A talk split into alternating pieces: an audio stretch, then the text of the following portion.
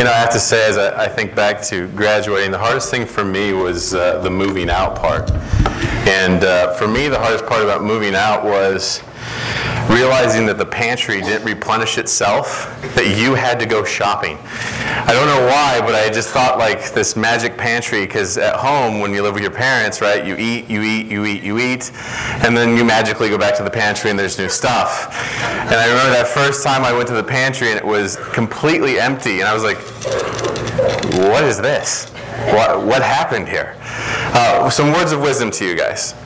There are reasons your parents said not to do certain things. If you eat a whole can of Reddi-wip, you will not feel good. Personal experience, okay? If you drink a whole 12 pack of grape soda in one evening, you will not like how you feel, okay? Um, a lot of the things your parents gave you advice on, there was a reason behind it, so as soon as you're free and on your own, don't think you should just ignore all that advice. There's typically a reason they gave it to you, okay? So, so keep that in the back of your heads. My advice, of course, is only around food and soda, so that's, that's all I really have for you. Um, we are going to do a sermon, a short sermon. we'll see. Um, and today it's going to be in Joshua chapter 3. So if you have your Bibles, go ahead and open with me to Joshua chapter 3. And I want to talk a little bit about this concept of time. Uh, for, for us as graduates and for us who, when you kind of hit the end of the school year, it's funny, once you have kids in school, you no longer really think about January as the start of the year. Right? It's August. It's when your kids go to school that the school year or the year kind of starts for you. And there's always this moment as you come to the end of a school year where you kind of reflect. You reflect on how much they've grown. You reflect how much they've changed. You think about how they've learned. Uh, you think about what's coming next. As Christians, I think it's very important for us to have a proper perspective on how you and I relate to time. Because you can relate to time in the wrong ways. There's a lot of us who live in the past. There's some moment in the past or some period of time in the past that we have glorified and sometimes deified, that we have held on to, and we wish that we could go back to those glory days. Anybody remember that Bruce Springsteen song, Glory Days? About the guys who meet up and talk about high school and how great it was back then when they were stars on the football team or baseball team. Anybody met that guy who still like 35 years later tells you about the high school football game? If you're not raising your hand, I'm assuming you're that guy. you don't ever want to look at something in the past and lock that in as the greatest moment of your life. Because what does that mean about the future? The other thing you have to be careful about the past is to be honest, even though we lived through it, we still have the ability with our memories to kind of rewrite them. To see them sometimes either through a lens that's too dark or sometimes through a lens that's too light. And if we actually really remember being in those moments, we sometimes find they were a little bit more in the middle than they were before. Living in the future is even more dangerous. Because at least with the past, there was a moment we lived through. There was a reality we passed through. And so while we can stretch it one way or the other, we can't get too far from the actual events that occurred. But with the future, we don't know what it holds. And so often you have people who live in the hope of the future. Oh, when I graduate, I'm going to do these things. Oh, when I retire, I'm going to do these things. Oh, when I get that next promotion, I'm going to do these things. Oh, when I get that next raise, right? You have that moment that is out here in the future, and you're saying, once I get there, then everything will be great.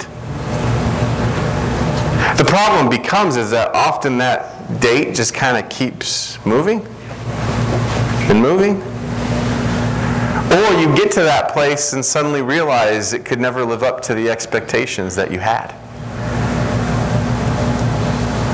There's a book I love, it's called The Screwtape Letters. It's written by C.S. Lewis.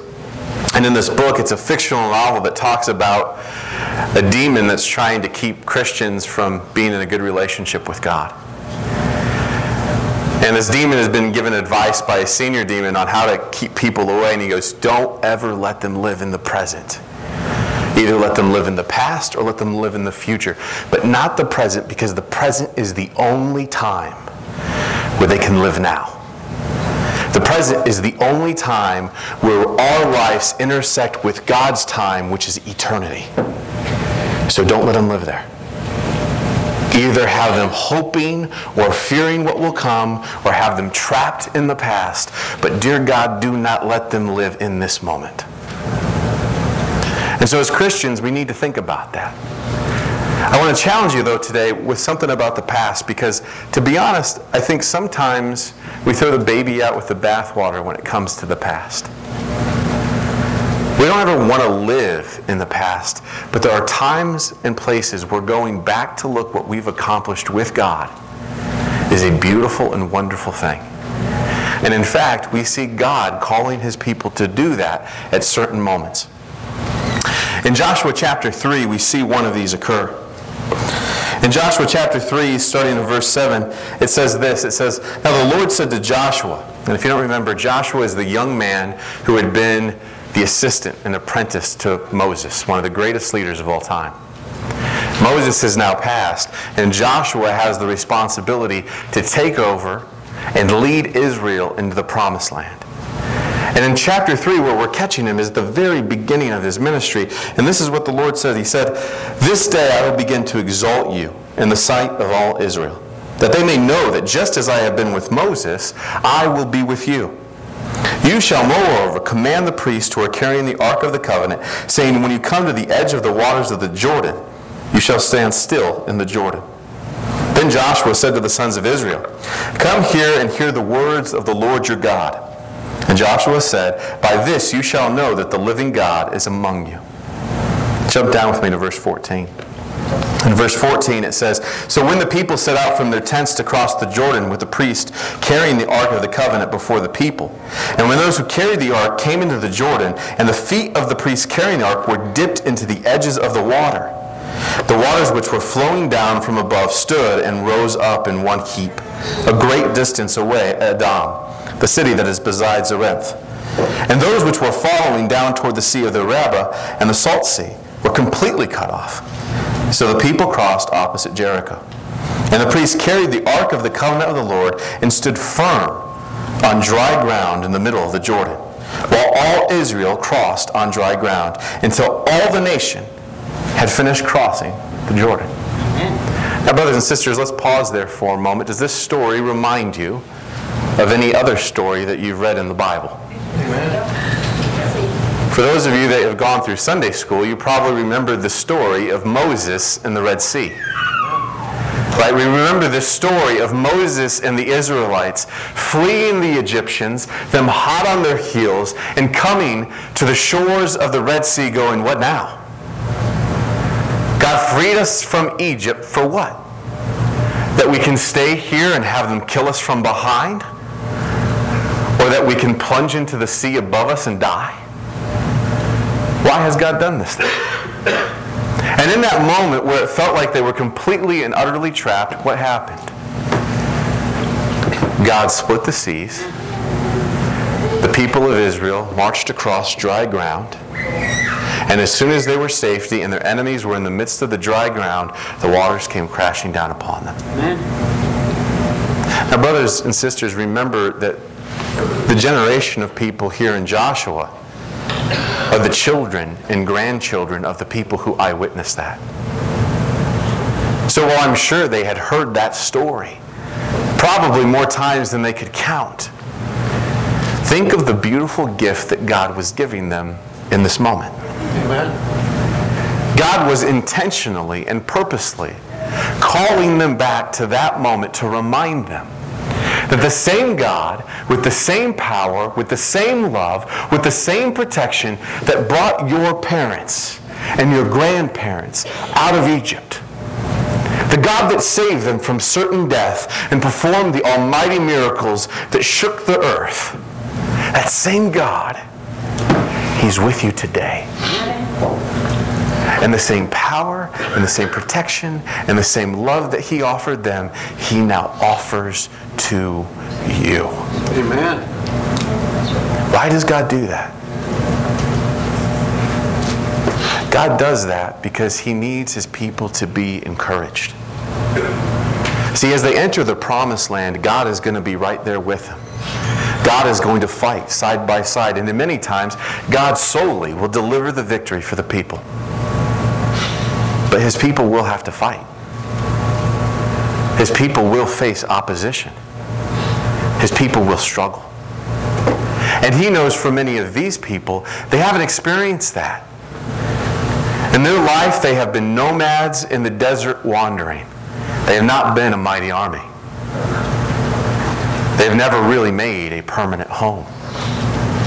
And so not only will they face the opposition of an actual army standing against them, but they will also fight that internal opposition.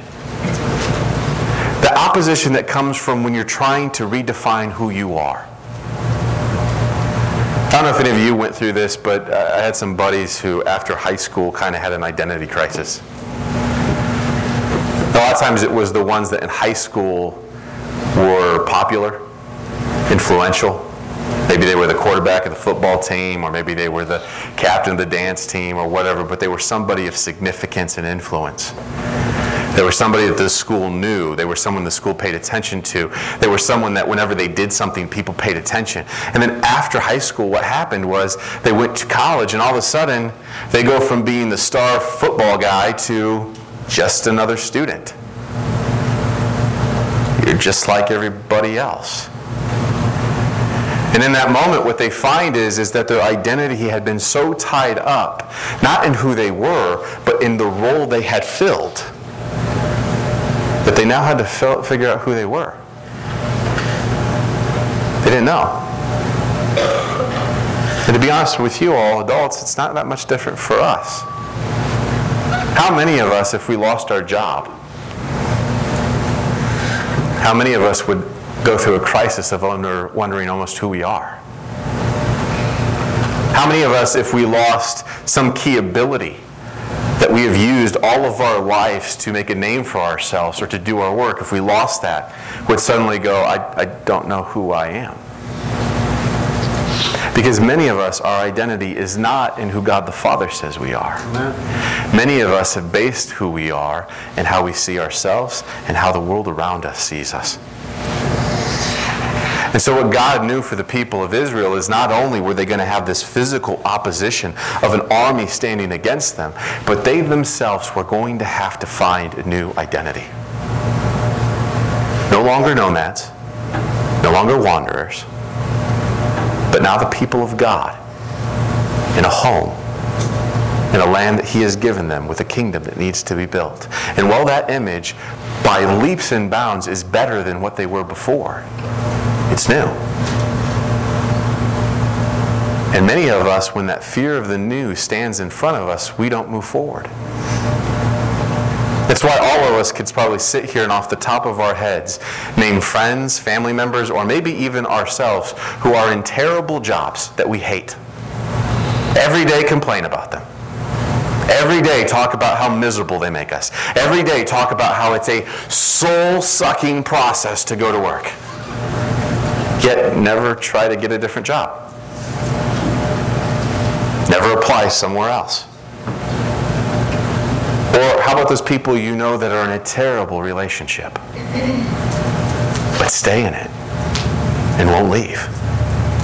Why do they do that? Why would people stay in a bad place? When there's so many options around them, they stay because even though it's bad there, it's known. They've learned how to function, they've learned how to survive in that environment. And what they don't know is that thing out there, I don't know what that is. Might be worse. Might be scarier. So I'll just stay here, miserable, but knowing how to move forward. Brothers and sisters, that is not what God has called us to. That is not how God wants us to live. Amen. And that's why at this moment where Israel is about to face these two oppositions, God calls these people to remember who He is and what He has done for them. To remind them, hey, children, if I'm the God that was with your parents, and as they stood at the shores of a sea, facing the most powerful army in the world at that time, and I delivered them, how much more will I make you victorious today crossing this river? Amen. How much more victorious will I make you against these tiny little kingdoms that no one knows? If I, your God, could deliver you from that, then I can deliver you from this. And I want you to pay attention to what he does next. Look what he instructs the people. Chapter 4, he says, Now when all the nation had finished crossing the Jordan, the Lord spoke to Joshua, saying, Take for yourself twelve men from the people, one man from each tribe, and command them, saying, Take up for yourself twelve stones from here, out of the middle of the Jordan, from the place where the priest's feet are standing firm, and carry them over with you, and lay them down in the lodging place where you will lodge tonight. So Joshua called the twelve men whom he had appointed from the sons of Israel, one from each tribe.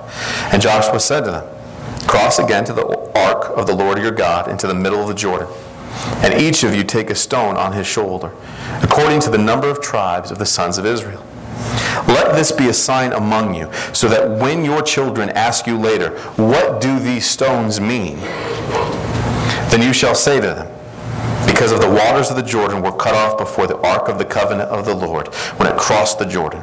The waters of the Jordan were cut off, so these stones shall become a memorial to the sons of Israel forever. Do you see what God does? He goes, Not only have I done this for you in this generation today, but I want you to remember this victory. Go to the dry riverbed pull up stones, and you build a memorial out of those. So that in future generations, when your children pass by this memorial of stones and go, What's this? It's this pile of rocks. You will remember this story and you will tell them of what we did this day. Why? Because it will encourage them, it will give them hope, it will give them courage. It's funny, brothers and sisters, the story to me is, it always has hit me so hard. In fact, these are my memorial stones. So long ago, I decided that instead of getting souvenirs at key moments of life and key places, that I instead would find a rock. I'd find a rock from those places to remind myself of the victory or the fun or the joy or the special moments that happened there. Amen. And I keep this in my office as a reminder to all those moments. I have one from Corpus, where my wife's from. I have one from my college that I graduated from. I have one from each of the vacations I've taken with my family. But there's one that actually doesn't come from anywhere as far as a place that I've been. It's this white stone here. This white stone here is actually the one that probably inspires me the most. It inspires me the most because it reminds me of a promise that God makes to us about what awaits us. And it's found in Revelation. In Revelation chapter 2, verse 17, it tells us about a time when you and I will no longer be in the darkness of this world, but we will be with our Father in glory. Amen. And it says in Revelation chapter 2, verse 17, He who has an ear, let him hear what the Spirit says to the churches. To him who overcomes, to him I will give some of the hidden manna. And I will give him a white stone and a new name written on that stone, which no one knows but he who receives it. What God's saying to us there is that He has a stone for us. A stone for us that on that day when we are in heaven, He will give to you. And on that stone will be a name that only you and Him know. A name that's not the one your Father gave you, but a name that your Father in heaven has given you. Amen. And He will give you that stone to proclaim the victory that you've achieved in Him. See where this tradition came from with the name on a stone it comes from the Romans. The Romans, when they had these athletic events, to the winner, the stone would be given with their name on it, and that stone gave them access to a winner's banquet, an amazing party with all the best foods, with all the finest clothes, with all the finest things. But the only way in was to have that stone Amen. that showed you had won. And so, brothers and sisters, I encourage you as you look at your life to think about both those kinds of stones. The ones that come from those moments in your past. Not the bad moments, but the good ones. The moments where your God had given you victory, where your God had given you joy, where your God had shown you the amazing love and power that He has, and how He can use even you to show that to the world. And to think also about that stone that awaits you. That stone that you will one day get with a name on it that only He knows. Amen. That shows you have run the race, that you have kept the faith, that you've done the work He has asked you to do. Now, the key, brothers and sisters, is that you realize your life is in between those two things. You don't live in the past and you don't live in the future. You only live right now. Amen. That's why I encourage you don't, don't think too far ahead. Think in your own life can I, right now, with the breath in these lungs, can I give glory to God? Can I, right now, with the breath in these lungs, take one step closer to Him? Can I, right now, with the breath in these lungs, serve Him and honor Him? Can I take one little tiny step closer into His glory? I do that because I am encouraged by what He has brought me through, and I am hopeful for where He will lead me. In the Bible, it said, Thanks be to God who gives us thy victory. Thanks be to God who gives us the victory through our Lord Jesus Christ. Brothers and sisters, He will be with you. He will give you that victory if you'll walk by His side. Let us pray. Heavenly Father, we thank you for this day. We thank you, Lord, for all the times that you have been with us. For the times, Lord, where it has been your strength, your power, your love, your mercy that has brought us through the darkness, that has won the day, that has brought us victory. Father, you raise us up to be a people that do not defeat, but know what it's like to be a champion, to be the royalty of heaven, to be brothers and sisters with Christ, to sit upon a throne of your righteousness. Father, let us live like that. Thank you for everything you have done for us. And let that encourage us to take today by the horns and to live it with all the strength we have. Father, we love you, we cherish you. And today, today, Lord, we will serve you. In Jesus' wonderful name we pray. Amen. I'm ask uh, Brother Joe to come forward with me. Uh, Brother James is teaching, so he won't be in the back. Uh, Brother Pablo, uh, he'll come up as well. Uh, while Maria is leading us through song, if there is anything on your heart, anything that you just want to know that somebody else is praying for, feel free to come up and pray with us. Uh, we're always here for you. We're always here to help you along the journey. And as always, if you don't feel comfortable coming up during service, please seek us out after. Uh, we are here at all times to help you walk through the path with the Lord. Maria? Let's all stand.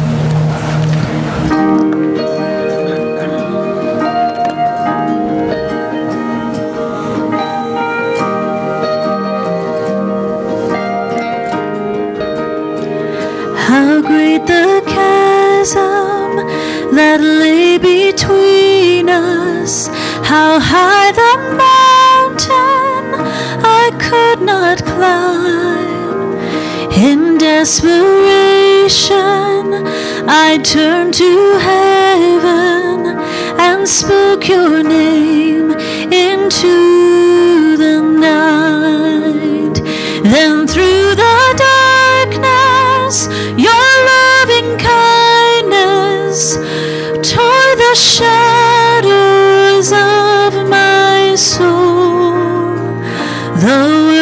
is finished, the end is written.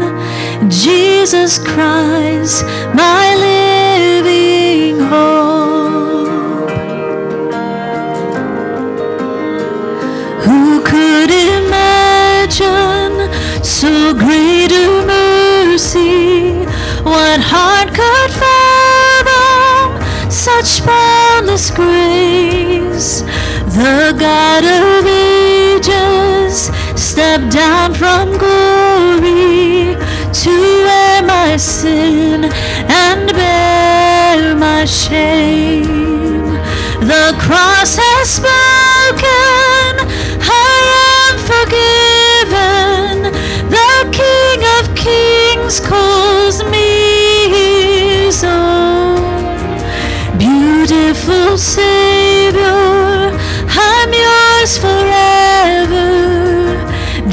Jesus Christ, my living hope. Hallelujah. Praise the one who set me free. Hallelujah. Death has lost its grip on me. You have broken every chain. There's salvation in your name, Jesus Christ, my living hope. Hallelujah. Praise the one who set me free. Hallelujah. Death has lost its grip on me. You have broken every chain. There's salvation in your name, Jesus Christ, my living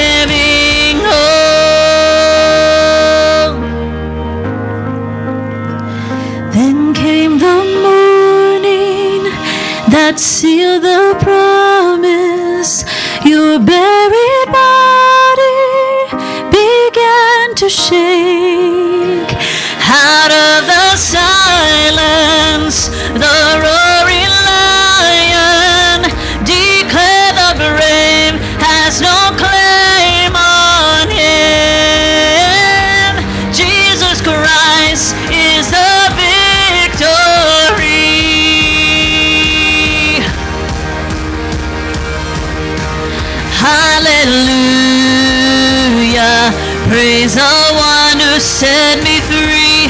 Hallelujah. Death has lost its grip on me. You have broken every chain.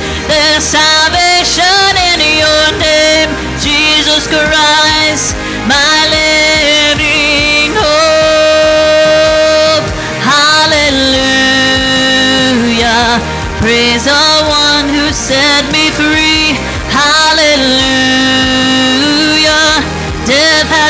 lost its grip on me. You have broken every chain. There's salvation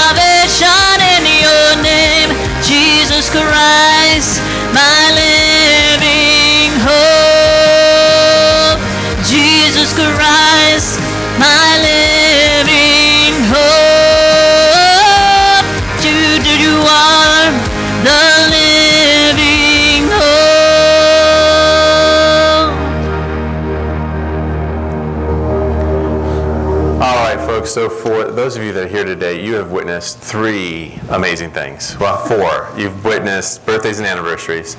You've witnessed us acknowledging our amazing teachers. You've witnessed us acknowledging our graduates. And you have witnessed the shortest sermon that I have ever given in my entire life. I wish James was in this room because I know he thought the day that I would preach for under 30 minutes would never happen. And so you guys need to go